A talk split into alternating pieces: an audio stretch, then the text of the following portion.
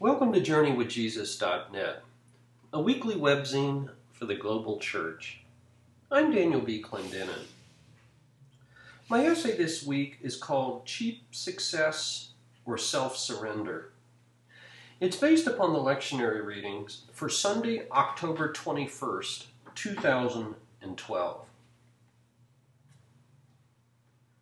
In his book, Let Your Life Speak, Parker Palmer tells how he was offered the presidency of a small educational institution. He wanted that job, and he thought he should take it. Nevertheless, given his Quaker tradition, he assembled what's called a clearness committee of a half dozen trusted friends.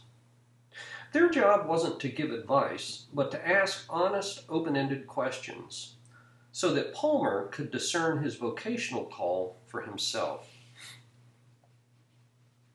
Halfway through this three hour meeting, a friend asked Palmer what he would like most about being president. He mentioned several things he would not enjoy, like wearing a tie, at which his friend gently pointed out that he wasn't answering the question. Palmer paused, thought a bit, and then he writes in his book, I gave an answer that appalled even me as I spoke it. Well, I said, in the smallest voice I possess. I guess what I'd like most is getting my picture in the paper with the word president under it. He then concludes I was sitting with seasoned Quakers who knew that though my answer was laughable, my mortal soul was clearly at stake. They didn't laugh at all, but went into a long and serious silence a silence in which I could only sweat and inwardly groan. Finally, my questioner broke the silence with a question that cracked all of us up, and it cracked me open. Parker, can you think of an easier way to get your picture in the paper? By then, it was obvious even to me that my desire to be president had much more to do with my ego than with the ecology of my life. And so the Clearness Committee had made things clear, and Palmer withdrew his name from the search. Parker Palmer isn't alone. He's just more honest than most of us, and maybe more in touch with, with his true self. When John Cassian surveyed monastic life way back in the 5th century, one of the things he noted was clerical ambition cloaked as pious pretense. Indeed, the grab for glory goes all the way back to this week's Gospel of Mark. In Mark's Gospel, Jesus forewarns his disciples three separate times about his destiny at the hands of the political powers and raucous mobs in Jerusalem betrayal, mockery, condemnation, suffering, violent execution, but then resurrection. Despite knowing what awaited him in Jerusalem, Jesus was resolute. We read, they were on the road going up to Jerusalem, and Jesus was walking ahead of them. They were amazed, and those who followed were afraid. Right after each of these three passion predictions, the disciples responded to Jesus with objections. After walking with him for three years, they still badly misunderstood the true nature of his redemptive mission. After his first prediction, Jesus rebuked Peter for trying to prevent his sufferings. You do not have in mind the things of God, but the things of man. After his second prediction, the disciples argued about who was the greatest. And then, after the third prediction in the gospel for this week, in her power grab of remarkable audacity, presumption, and exaggerated self importance, James and John ask Jesus, Do for us whatever we ask. Let one of us sit at your right and the other at your left in your glory. The other ten disciples promptly implicated their own selves by indignantly protesting. They feared that James and John might gain some advantage over them. Matthew's parallel account of this story includes a delicious detail that it was actually the mother of James and John who made this brazen request.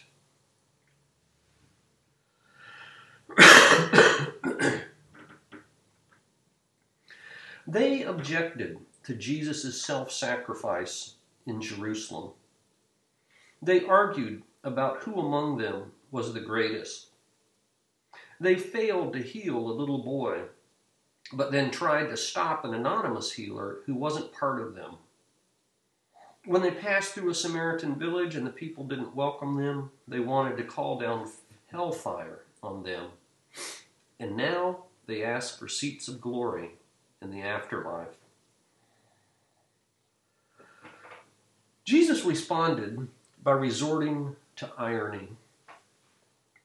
Their request for greatness, glory, and power, he said, mimicked the petty Roman overlords who oppressed the Jews with taxes, who exploited them, and who would execute Jesus in a few days.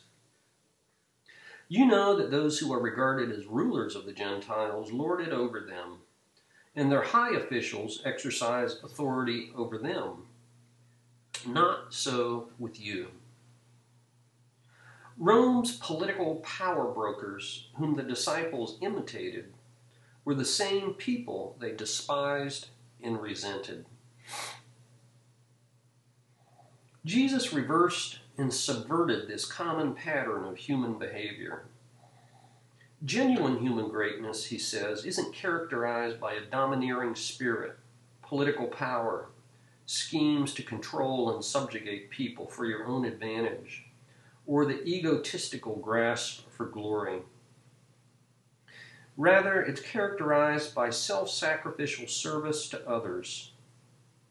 In theory, we believe this, though our practices belie us.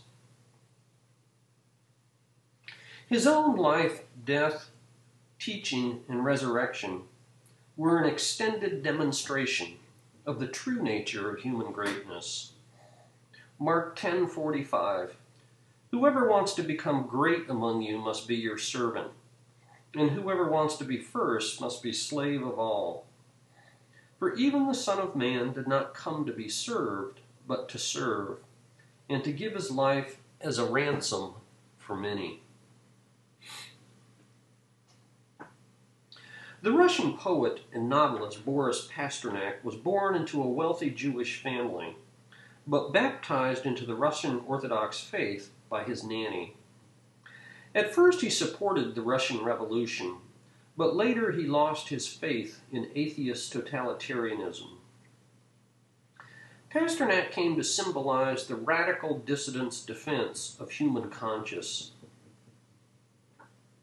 His poem, To Be Famous, encourages a certain sort of greatness, that which is done in quiet anonymity. That's where true history happens, not among the elite or the famous. Listen to Pasternak's poem, To Be Famous. Creation calls for self surrender, not loud noise and cheap success. Life must be lived without false face, lived so that in the final count we draw unto ourselves love from space. So plunge yourself into obscurity and conceal there your tracks. But be alive, alive your full share, alive until the end. Many wise people have observed how it's the insecure, fragile ego that seeks to control, dominate, exploit, and manipulate others for its own advantage. Human experience tells us that such efforts are doomed to fail because when they succeed, they destroy others in the process. In the upside down world of Jesus, only the strongest sense of self, a self that neither grovels nor grasps, can resist chasing counterfeit notions of greatness. In imitating Jesus, as far as that is humanly possible, we serve others for their good rather than for our own glory.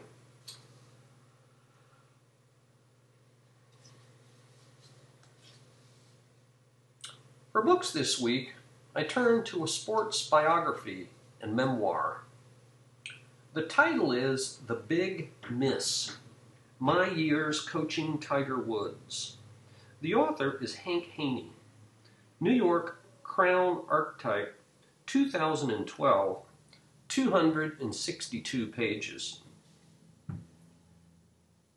Hank Haney was Tiger Woods' swing coach for six years from 2004 to 2010. Along with Tiger's agent, Mark Steinberg, and caddy, Steve Williams, he was one of the three people closest to the legendary golfer. Although one of the sad truths in this memoir is that nobody was close to Tiger Woods. As his coach, Hank Haney stayed at Tiger Woods' home for about 30 days every year. He was with him about 110 days a year at tournaments. He was present at his wedding, took ski trips with the family, and played 150 practice rounds of golf with Tiger. So, this is an insider account about the human being who's fallen farther faster than anyone else in history. Life around Tiger Woods was always awkward for everyone, including his former wife, Eileen. No one was spared the treatment. Haney writes, there were never any substantive life conversations between us. Woods, an only child, was always a loner, emotionally detached, even with his good friend Mark O'Meara. He played by his own set of rules, was self centered, a terrible tipper, and was always business and no small talk. So, what is the real Tiger Woods like? Haney says that's the least satisfactorily answered sports question of the last 20 years, because even those closest to him don't know. Golf nuts will love reading about the technicalities of the game and about a coach instructing the greatest golfer ever on how to improve. Like the, the nine shots drill, based upon the nine ways a golf shot could be sculpted according to three curves, left, center, right, and three trajectories, low, medium, high. Tiger would hit all nine shots with each and every club. For me, the more interesting story was Tiger the person rather than the player. Why the catastrophic meltdown? Haney takes his share of responsibility. He writes, I was one of his enablers. I never challenged Tiger to become a better human being. His best explanation makes at least some sense that to be successful at that level requires an absolute obsession that ignores everyone and everything else in your life. In this sense, Hank Haney's book reminded me of Walter Isaacson's biography of Steve Jobs. In The Wisecrack of a Friend at Stanford, who once said that behind every great man lies a trail of human wreckage. Beyond these two storylines of great golf and personal tragedy, Haney's book is also an exercise in self justification to set the story straight on three controversial matters. First, he insists that he never knew about Tiger's sexcapades nor in his view did caddy Steve Williams. Second, he wants us to know that he quit as Tigers coach and was not fired. Finally, at the end of the book, he rebuts the many criticisms he took for remaking Tiger Woods' game by showing that Woods won more tournaments under him than he did under his previous coach, Butch Harmon. In fact, doubters can consult his chart at the end of the book. Tiger Woods' worldwide performance record while Hank Haney was his coach, March 2004 to May 2010. So there. Hank Haney, the big miss. My years coaching Tiger Woods.